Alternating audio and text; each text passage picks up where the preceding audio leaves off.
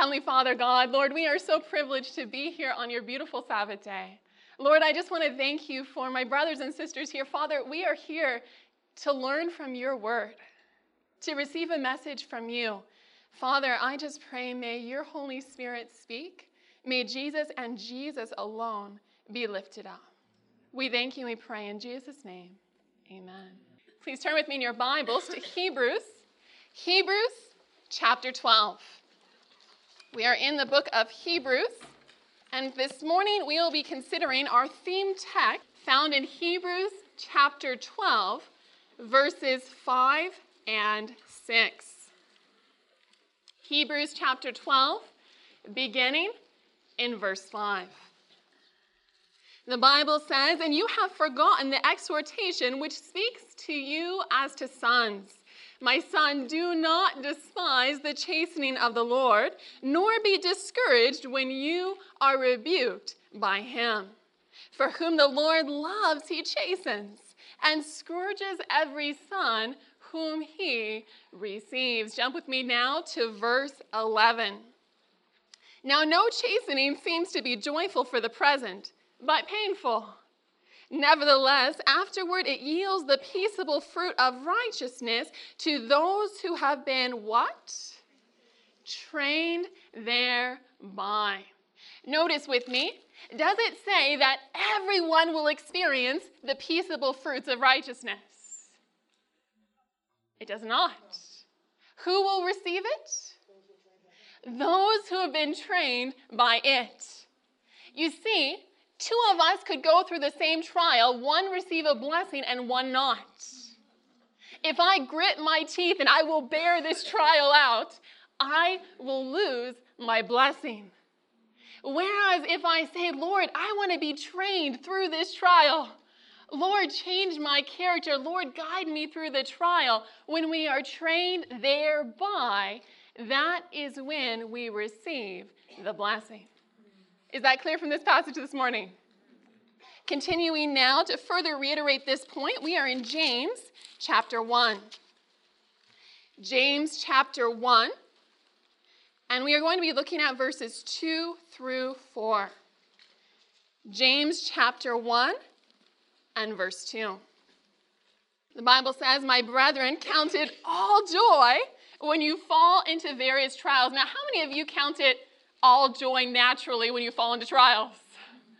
When that person cuts you off on the freeway, when you stub your toe on the side of the bed, does it naturally come forth from us, oh, thank you, Jesus? By the grace of God, we pray so. But that is what we are encouraged and counseled here. Again, we are told, my brethren, count it all joy when you fall into various trials. Verse 3 knowing that the testing of your faith produces what? Patience. But let your patience have its perfect work, that you may be perfect and complete, lacking nothing. Your patience needs to have its perfect what? Its perfect work. If I just sit there and I'm gritting my teeth or I'm just going to make it happen, am I going to experience the blessing of the trial? No. It is only when I allow that trial to work that perfect work in me, it is only when I can look at that trial and say, Lord, I am going to choose to rejoice. That is when the trial can bring a lasting change in my life. Is that clear this morning? It is when we again turn to God and allow God to take that trial and turn it into a blessing.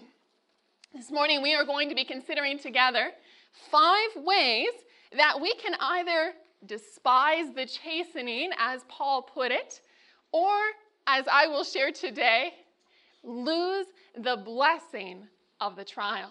Five ways in which we might be tempted to lose the blessing of the trial, and how we can again experience the victory in Christ. The first way in which we often lose the blessing of the trial is when we murmur at the trial. Is it easy for us to murmur? How often we look at the Israelites of old and we think, What were you thinking? Do you not realize that God brought you through that Red Sea? Do you not realize that He is pouring down manna from heaven? Do you not see the ways that God is providing for you? And yet you are questioning Him? And yet you are saying, God, where are you? God, it'd be better for us to die? Or maybe we consider the story of Elijah, a man again of great faith. And there he stood, a fearless defender of the truth. There he stood on the mount. And he called down by the grace of God fire from heaven. He sees the prophets of Baal slaughtered before him. This great man of faith that knew the rain would come, though he only saw the drought. And yet, just a couple days later, he is running for his life from an angry woman. How does this man go from being this incredible man of faith for, to running for his life? Terrified of a human being. And we look at these examples and we say, How is that possible? I would never do that. There's no way. And yet, then we find ourselves in the longest line possible at the grocery store. Or we find ourselves cut off in traffic. Or we find ourselves facing our boards or the final exams, and, and there we are saying, Lord, it's enough, just let me die. Lord, I can't do it anymore.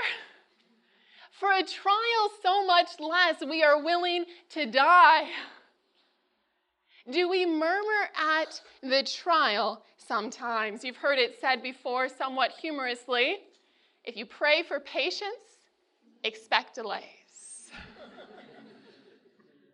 Have you ever prayed for patience and then every single car on the freeway cuts you off?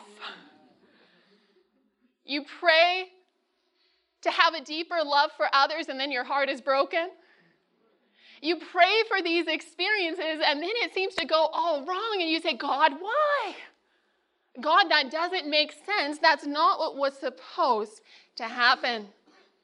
And yet, you see, it is often indeed through the trial itself that God is answering our prayer. It is through the trial that God is giving us that opportunity to grow. In the book Ministry of Healing, we read it this way. She says, each one has a personal battle to fight. Not even God can make our characters noble or our lives useful unless we become co workers with Him. Those who decline the struggle lose the strength and joy of victory. Today, do you want to experience the strength and joy of victory? Amen. Amen. But you see, it comes through the trial. Do you see what you just signed up for? but notice with me. It says, not even God can make our characters, characters noble unless we become co workers with Him. This is not a work we do in and of ourselves. We cannot, in and of ourselves, go through a trial praising God for it. That is not natural. It has to be God doing that work in us. Philippians chapter 2 tells us work out your own salvation with fear and trembling. sounds like a Jonathan Edwards sermon, does it not? Sinners in the hands of an angry God. Work it out, do it yourself. But I praise God for the second verse that adds the clarification we need. For it is God for it is God who works in you both to will and to do according to his good pleasure. You see, I cannot, in and of myself, refuse to murmur at the trial. But I can choose to align my will with God and ask God, God, work it within me.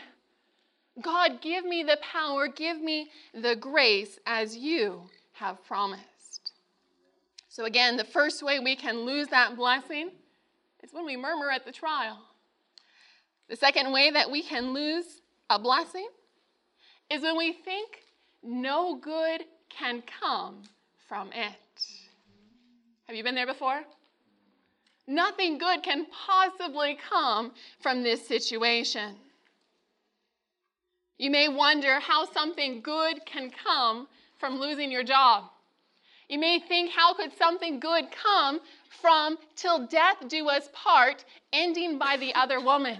You may think, some, what good can come from a young life being taken far too soon? What good can come? You see, they were afraid. They were trembling, afraid for their very lives. And there they stood before their brother. Their father had just passed away, and now nothing stood between them. Nothing could protect uh, them from their brother's wrath. And as they plead before Joseph, they say, Joseph, please don't kill us. And Joseph says, Am I God? I do not stand in place of God before you. And in fact, this man of faith could say in Genesis 50 and verse 20, But as for you, you meant evil against me, but God meant it for good, in order to bring it about as it is this day, to save many people alive. You see, did Joseph have a difficult experience? Being taken from the only parent, the one he loved so deeply. And there he is, now treated as a slave, chained, bound. There he is being accused of horrible sins he had never committed. There he is knowing that through all of his life he would never see his father again. And yet, by faith, at the end of his life, he could say, You meant it for bad, but God turned it for good. It is because of that painful situation that Joseph was then able to save his family through the famine and that Joseph was able to save countless thousands and millions more. You see, you meant it for bad, but God turned it to good. Can God do the same thing in our lives? When we see those situations, we think nothing good, and God says, You have no clue yet. Just you wait and see. Isaiah 55 reminds us God says, My thoughts are higher than your thoughts and my ways are higher than your ways. God's plans for us are so much greater than we can imagine. Continuing in Romans chapter 8 and verse 28. Let's turn there together. It's a familiar text, but it's one worthy of contemplation. Romans chapter 8, and we are looking at verse 28. Romans 8 and verse 28. And the Bible says, and we know that all things work together for good to those who love God, to those who are called according to his purpose. Notice with me here. Does the Bible say that all things are good? It does not. Do bad things happen? Absolutely. But here in this Bible verse, we can claim the promise that even those bad things, all things can work together for good. If we allow it, God will take the broken pieces of our life and turn it into something beautiful. God can take all things together for good. You see, sometimes we focus so closely on the trial that we lose the blessing of the journey. There's a woman by the name of Corrie ten Boom. I recently read her book entitled The Hiding Place. Has anyone read that book before?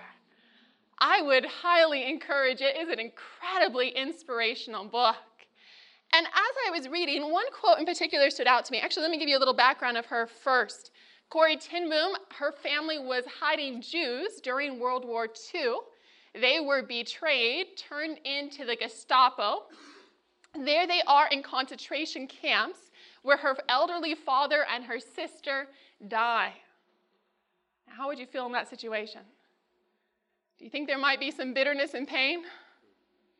And yet, even in that experience, Corey Tinboom Boom penned these words Every experience God gives us, every person He puts in our path, is the perfect preparation for the future that only God can see. Every experience God gives us, every person He puts in our path is the perfect preparation for the future only God can see. And she believed those words by faith. The third way that we can lose our blessing is when we do not earnestly seek to grow thereby. We lose our blessing when we do not earnestly seek to grow thereby. Day after day after day, they were beat, they were thrown in prison, they were in abject poverty, slaves to a cruel nation, while their deliverer sat in the wilderness watching sheep. 40 years, day after day after day of captivity. Lives passing away in this situation, and yet Moses sat there babysitting sheep. Might we look at that situation and say 40 wasted years? How many more years of prosperity and joy could they not have experienced? And yet, you see, Moses did not sit there looking at his watch. Are we there yet, Lord? Are we almost done? Rather, the preparation that Moses needed in order to become the deliverer could only be found in 40 years of sheep watching. It was through the day in and day out experiences that Moses was being trained for the mission ahead. And it is the same for us today. Sometimes when we are doing the mundane tasks in life, we might think, is there anything good in this? Will anything good come from this? And yet, that might be the very training we need for the future plans that God has before us. Turn me in your Bibles to Philippians. We are in Philippians chapter 1. Philippians chapter 1. And we are going to be considering verse 6, Philippians chapter 1 and verse 6. I think this is a favorite Bible verse for many students. Philippians chapter 1 and verse 6. The Bible says, being confident of this very thing, that he who has begun a good work in you will complete it until the day of Jesus Christ. Do you believe that promise today? I am so thankful that the God who began this race, the author is both the author and the finisher.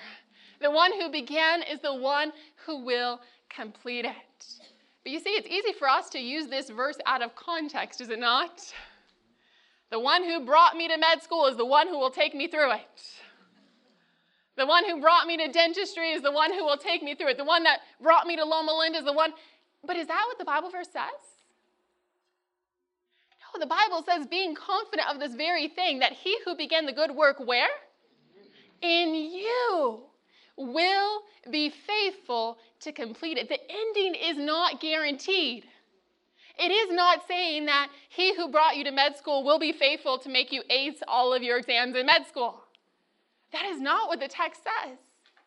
Rather, he who has begun the good work in you will be faithful to complete it. God sees through different eyes than our own. Maybe we were called to come here not for the degree, but for the student sitting next to us that God wants us to encourage. Maybe God brought us here again, not for the degree, not for the prestige, but for the classmate that is struggling in their faith and that you can witness and share your journey with. You see, God's eyes are very different than our own.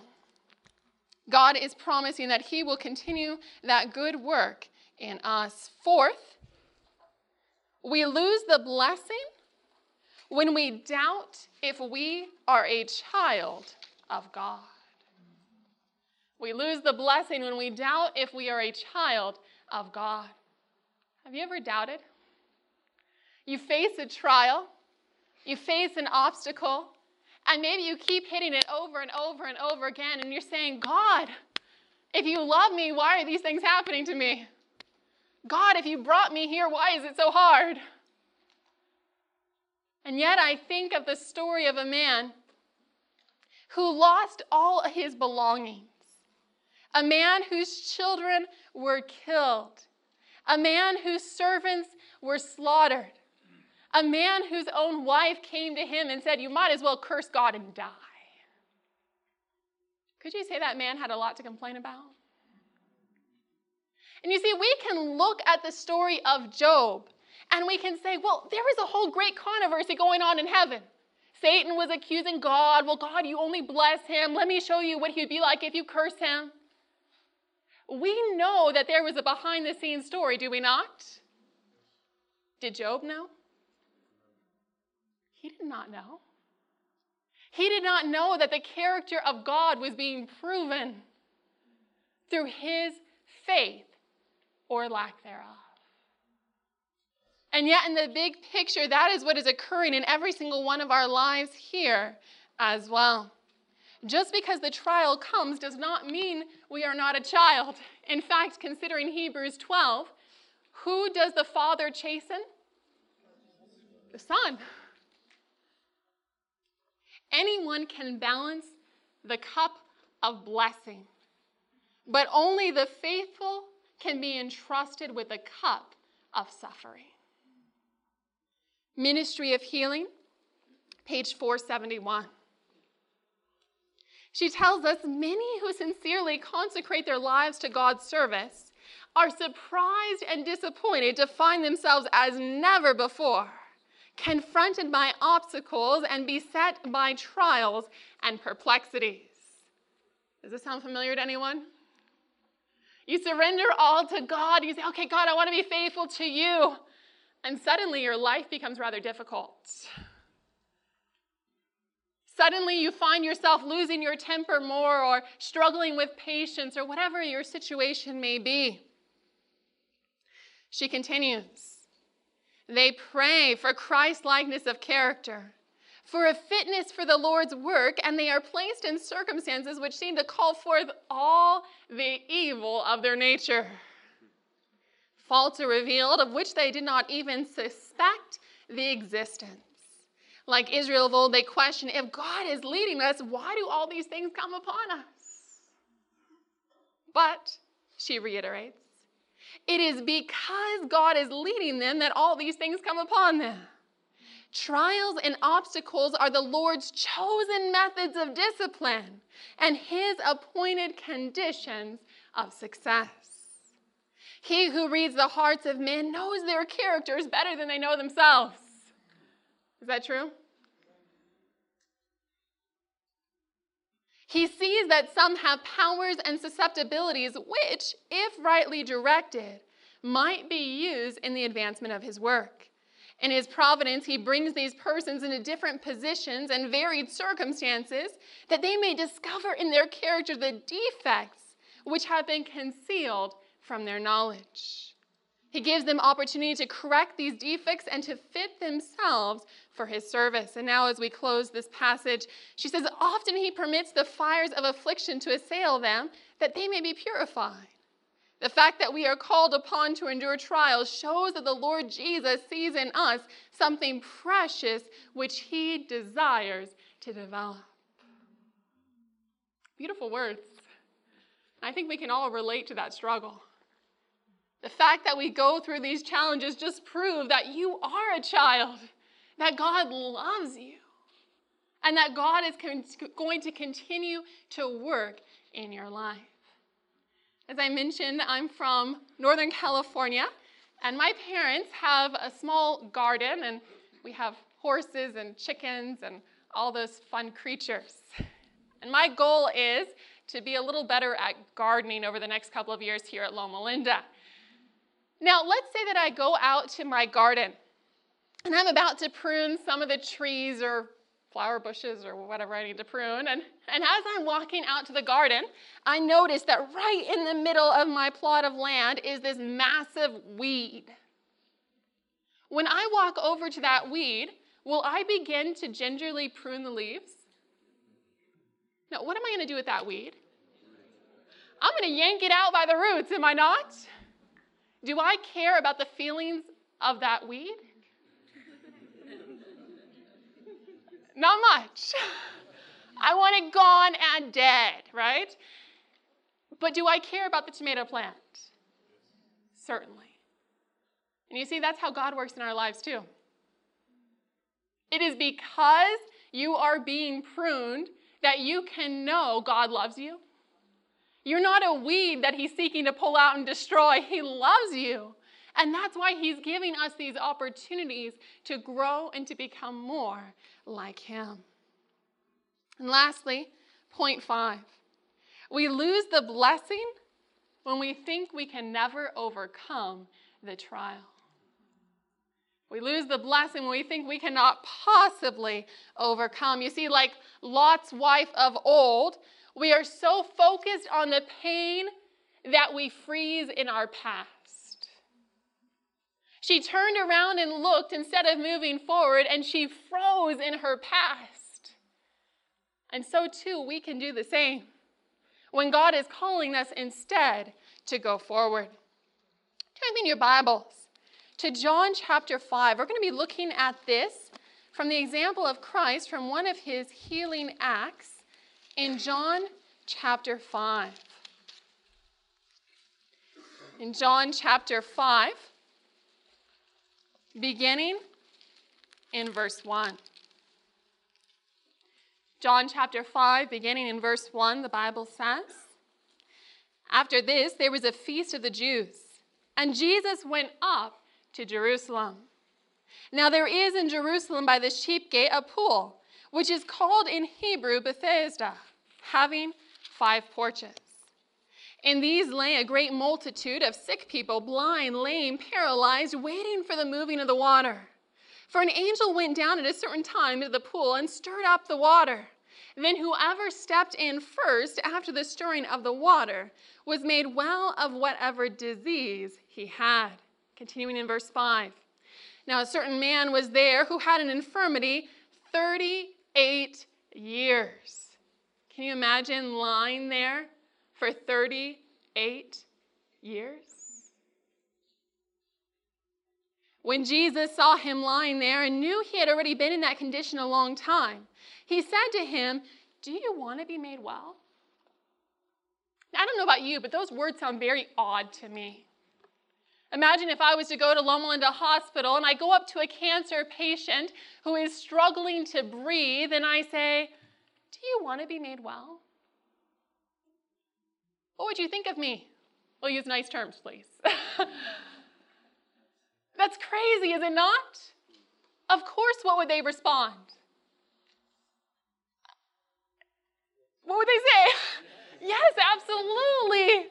Please, I want to be made well.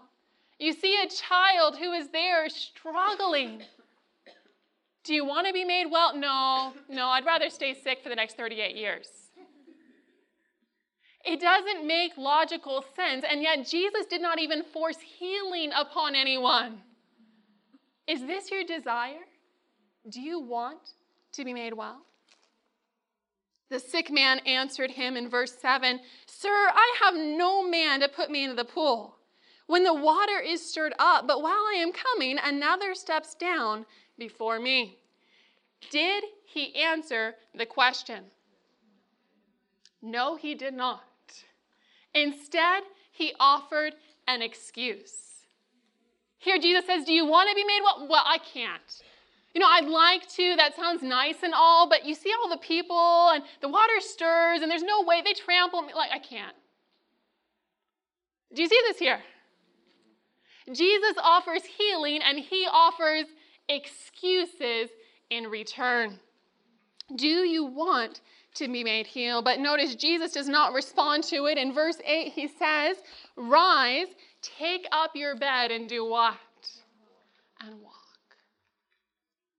You see, we may not be suffering under an infirmity for 38 years, but every single one of us has a different journey and a different struggle. And God today may be speaking to us and say, Do you want to be made well? No, Lord, you know, I've tried that in the past, but for the last 30 years, I've had a horrible temper. Lord, there's no way I can get over it. Well, no, Lord, you know, it'd be nice to be made well and everything, but I've watched pornography for years. There's no way I could give up this habit. I've tried before and it hasn't ended. Well, no, Lord, I, I know gossip is bad. I know I should give that up, but I just can't think of anything else to talk about.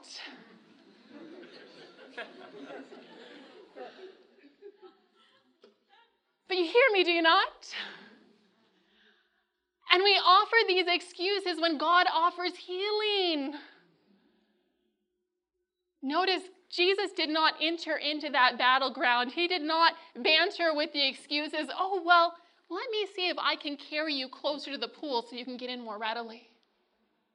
Is that what Christ did? No, he said, Brother, lift up your bed, rise up, and walk. The same promise is offered to us today. Today, Jesus is saying to every single one of us, Do you want to be made well? I don't know the struggle. I don't know the addiction. Jesus does. Do you want to be made well? Well, no, Lord. No. Do you want it? Because if we desire it by the grace of God, He is the one who both wills it and does it. He is the one who will call us to rise and the one that gives us the strength to do so. And through the power of Christ, today we can say, Yes, Lord, I want to be made well. Yes, Lord, I want to experience the healing from these trials in my life. Yes, Lord, I want to walk forward in faith. Yes, Lord, I want to experience that victory in you. Yes, Lord, I want to be well. You see, today I firmly believe that there is healing at the foot of the cross. And I believe we say amen this morning because we've experienced it. We've experienced that healing in the cross, and Jesus is offering that same healing to us today. He can turn our tragedies into joy, He can turn the heartache into hope. Jesus can take these trials into blessing. And today we are going to close where we began Hebrews chapter 12. Hebrews chapter 12 considering verses 2 and 3. Hebrews chapter 12, verses 2 and 3. And we are reminded here in verse 2 looking unto Jesus, the author and the finisher of our faith who for the joy that was set before him endured the cross, despising the shame, and has sat down at the right hand of the throne of God. Hallelujah. In verse 3, for consider him who endured such hostility from sinners against himself, lest you become weary and discouraged in your souls. Today, who is it that we consider? Jesus Christ. And when those trials come before us and we think they're too great, remember, consider Jesus Christ. Remember to look at the Lamb because that's where the power is found. Today, by the grace of God, may we recognize that through His power we can overcome the trial. May we see that there are blessings. May we recognize that it is evidence that we indeed are a child of God and He is working in our behalf. And may we faithfully see the good that can come through the trial. You see, her predecessor had been slaughtered, killed by a proud and ruthless king. And yet, there she stood before him, wondering if her own life would be taken. But she was not called for fame. She was not called for fortune. She was not called for a life of ease. Rather, Esther knew that she had been called for such a time as this. And then we see the story of another man, of a man who, by all intentions, was abandoned, a man who seemed as though he may have been forgotten a minister of God, and yet there he was, despised and on a lonely island. And there, as he was shackled on the Lord's day, on the Sabbath, He receives this incredible vision that is the foundation of our faith. This three angels message that we proclaim by the grace of God. And there on the lonely island, apparently deserted and hated by men, God gives this man an incredible vision that thousands and millions would read for years to come. A man who by faith could say that in heaven there will be no more seas. For you see, it was the seas that separated him from his loved ones. No longer will I be alone. No longer will I be isolated. By heaven's faith, I can look forward and know that someday soon I too will be there.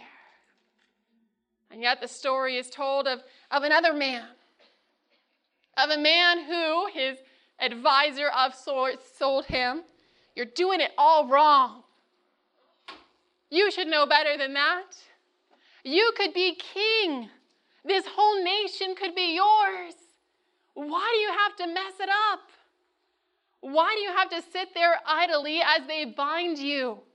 Why are you taken before the courts? Why are you scourged and beat? You could be free.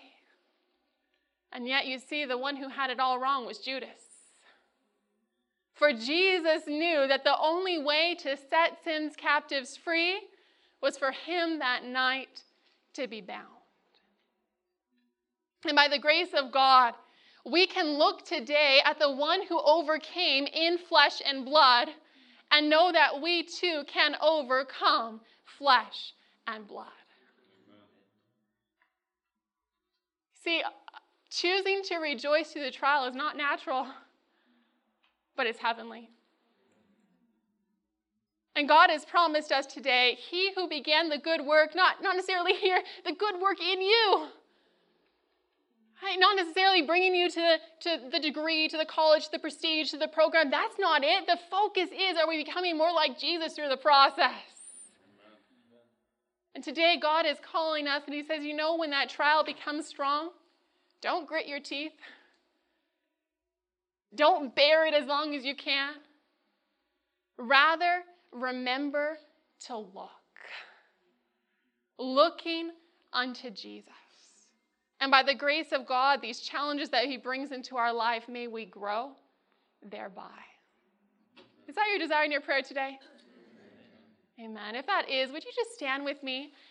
Heavenly Father God, Lord, today as we have looked at your word, we have seen so many different circumstances in the life of your children that looked hopeless. Circumstances that seemed as though the wall was before them and there's no way they could cross the sea. And yet, Father, you took their pain and turned it into joy. You took that trial and you turned it into victory. You took that lonely island and you gave a vision that has blessed every single one of us here hundreds of years later. And so, Father, today we want to praise you.